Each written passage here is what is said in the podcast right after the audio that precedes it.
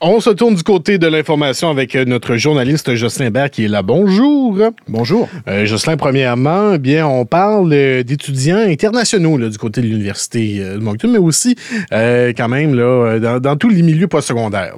Oui, il se trouve qu'au Nouveau-Brunswick, l'immigration francophone ne devrait pas être un problème pour les étudiants de premier cycle.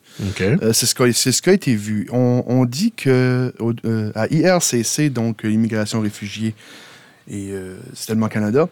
Euh, donc, que les mesures, on envisage beaucoup de mesures pour l'immigration francophone en éducation déjà, euh, et, mais aussi que des 370 000 visas d'études qui prévoient accorder en 2024, qui est une baisse de 35 mhm. à cause que la population du Nouveau-Brunswick est à peu près 2,08 de la population du Canada, on devrait nous allouer 7 500 visas d'études, mais le, on dit que on a à peu près 6900 qui ont été de janvier à novembre de l'an dernier. Donc, que même s'il y a eu une baisse, on n'atteignait pas le maximum de toute façon. Donc, ça devrait rester semblable cette année. Donc, la panique a été un peu euh, abaissée après un commentaire de, du département de communication euh, d'Immigration Canada. Euh, on peut regarder aussi l'entretien que j'ai fait ce matin avec Léla Salle, sociologue à l'Université de Moncton, spécialiste en immigration. je lui ai demandé euh, dans le fond, euh, si ces mesures pourraient être nuisibles à l'immigration en général, genre on pourrait avoir un mauvais regard là-dessus, que peut-être que ça découragerait l'immigration, euh, il nous dit que non, parce que c'est temporaire, et vous pouvez écouter son commentaire. Les étudiants de deuxième et troisième cycle ne sont pas concernés par ce plafonnement, hein? ce sont les étudiants du premier cycle. Ah, donc juste le premier cycle, c'est ça, le baccalauréat et les, collèges. Exactement, exactement, et les collèges. Donc là aussi, il faut relativiser à ce niveau-là. Donc finalement, l'impact, si, ça, si on se limite à deux ans, l'impact est marginal le Canada reste une destination de choix. Ben oui, donc quand même, de son côté, là, pas question de s'inquiéter. là. Euh, pour l'instant, non. Pour l'instant. Et dans le fond, que euh, le Canada reste une destination assez euh, envisageable comme, comme l'endroit pour s'installer. Et euh, maintenant, bon, on se tourne du côté de la santé avec euh, notre premier ministre chéri, Blaine. Euh, bon, Blaine, ce qui estime que Vitalité et Horizon là, se font compétition. Je sais que c'est quand même là, certaines, ben, depuis les dernières semaines, là, on sent de la petite querelle peut-être entre les deux. Est-ce qu'il y a vraiment compétition? Là?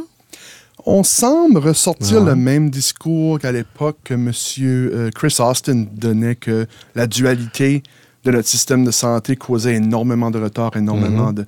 Mais si tu demandes à ces, euh, au réseau de santé tel quel, ils ne voient pas ça comme ça. Ce serait un peu comme on voyait, comme je l'ai discuté la semaine dernière, que les médecins directement chez Vitalité, en tout cas, semblaient dire qu'on perdrait beaucoup de spécialités dans les régions mm-hmm. pour être capable d'avoir des services plus rapides. Euh, donc, cette question de dualité-là, c'est ça qui semble miser beaucoup dessus. Ça semble pas être en réalité ce qui cause des délais. Ça peut causer des coûts additionnels, peut-être. Mhm. On peut en discuter. Mais des délais, on n'est pas certain que c'est le cas. Donc, c'est quand même, là, je pense qu'un pattern qu'on peut revoir là, du côté de notre euh, gouvernement, euh, d'apporter des, des soi-disant faits, mais qui finalement, il n'y a pas grand-chose là. on a vu la même chose avec la politique 713, euh, euh, d'avoir beaucoup de demandes, mais finalement, il n'y en avait pas. Donc, euh, est-ce qu'on est en train de voir la même chose ici? Certains, c'est ça qu'on dit aussi, comme un peu entre les branches, on peut voir. Et c'est dans le fond, on a juste besoin de regarder un peu, puis on se dit, est-ce que c'est appuyé dans les faits ce qui est dit? Il faudrait aller voir un peu plus loin ben dans le fond. Ce qui a été dit au moins, c'est que même si on va de l'avant avec ce plan-là pour centraliser les tests disons, de routine un peu plus, euh, qui sont un peu moins graves, euh, c'est que les tests urgents, comme ceux faits aux urgences, les tests sanguins qui sont qu'on a besoin là, seraient toujours faits dans les hôpitaux, tels que c'est déjà fait. Donc ça, ça n'a jamais été question d'être d'être euh, remis sur la table. Mhm. Puis c'est ça, je disais justement, les médecins du centre hospitalier Georges Dumont et de la Société médicale du Nouveau-Brunswick avaient exprimé des inquiétudes relativement à certaines parties, dont celle de centraliser les choses et de faire perdre des expertises un peu plus local, ce qui ferait des délais pour les régions un peu plus éloignées, dans le fond. Mhm.